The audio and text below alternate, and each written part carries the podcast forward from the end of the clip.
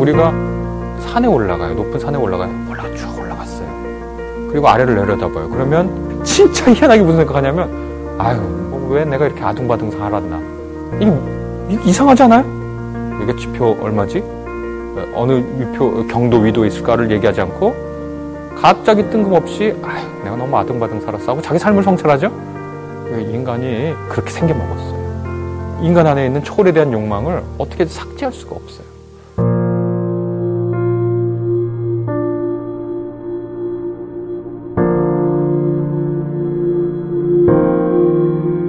우리가 그 살 때 극단화하면 극단화하면 시선을 둘로 나눌 수 있을 거예요. 극단화하면 하나는 보이는 것, 들리는 것, 느끼는 것, 맛보는 것, 그걸 통해서 생각하는 것, 요것 이상 아무것도 없다고 생각하는 거예요. 주어진 물질, 물질만이 실제예요. 메터리얼리즘이라고 합니다. 유물론자들.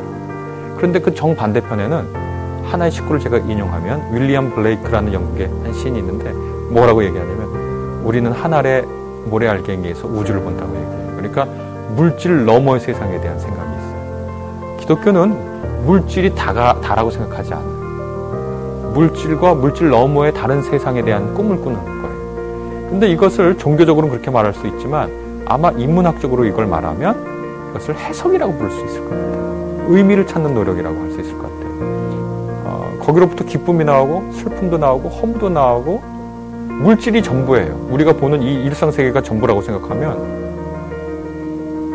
우리는 뭔가요? 우리는 어, 조금 더 있으면 알고리즘의 일부일 거고 우리는 그냥 탄소 결합물일 거고 우리가 먹는 것은 어, 소화작용, 대사작용일 거고 우리가 사랑하는 것은 번식 행동일 거예요. 그런데 우리는 밥 먹기 전에 밥 먹는 행위에 의미를 부여해요.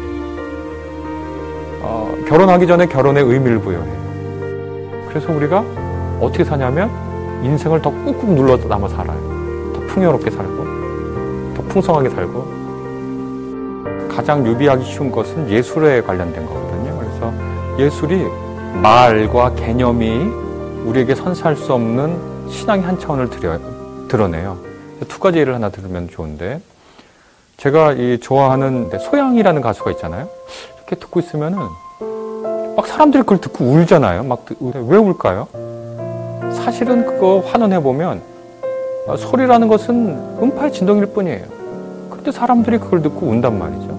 만약에 전혀 음악을 이해하지 못하는 개나 뭐 돼지한테는 그것이 일종의 음파, 진동의 진동 이상이 아닐 거예요. 근데 어떤 사람들에게는 아름다운 음악일 테고 어떤 사람들은 그걸 들으면서 하나님을 느껴요. 그건 느낀단 말이에요.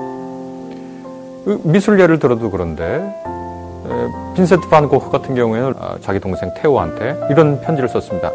렘브란트의 그림을 보고 있으면 하나님이 계시다는 사실을 부정할 수 없다. 화학자에게 렘브란트 그림은 물감 덩어리예요. 염료예요. 어떤 건 조개에서 왔고 어떤 것은 풀에서 왔고 어떤 것에는 광석에서 왔어요. 그걸 덕지덕지 발라놨어요. 화학자들에겐 그렇고 관람객들에게는 사진 찍고 하는, 찍고 하는 장소일 테고 딜러에게는 값비싸게 할 수 있는 돈의 시원을 보이겠죠. 근데 빈센트 반 고흐에게는 하나님을 느끼게 해주는 통로로 보인 거거든요. 종교에서 믿음이라는 것은 다른 차원을 보게 하는 거예요. 그거 다 모르지 않아요. 음파의 진동이라는 건 모르지 않아요. 그게 물질 덩어리라는 거 모르지 않아요. 그러나 그거 배후에 이른바, 이른바 초월적인 것을 느끼게 해주거든요. 이게 좀 정신착란이냐? 그것만은 아닐 겁니다. 이것이 무슨 과잉 해석이냐? 그런 건 아닐, 그런 것만은 아닐 겁니다. 인간 안에 있는 근원적인 초월에 대한 감수성이라고 부를 수 있겠고, 아, 그래서 인간을 호모 렐리기우스스, 종교적 인간이라고도 부르거든요. 인간은 묘해요. 물질 너머의 세상에 대한 자기도 모르는 향수를 갖고 있거든요. 우리가 산에 올라가요. 높은 산에 올라가요. 올라 쭉 올라갔어요.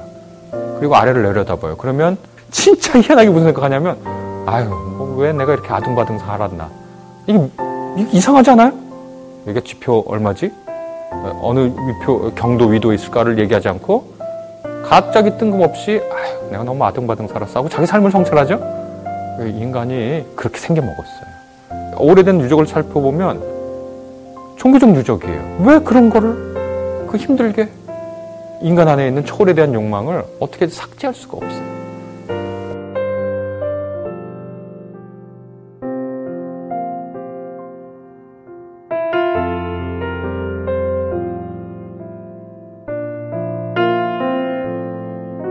믿음은 어떻게 생기는가? 왜 가져야 되는가? 어떤 사람에게는 믿어지는 거예요. 우리나라에서 가장 유명한 기독교인이자 종교인인 함석헌 선생의 시 중에 어, 믿어지다라는 시가 있습니다. 믿어지는 거예요. 아니 자기가 부정할 수가 없어.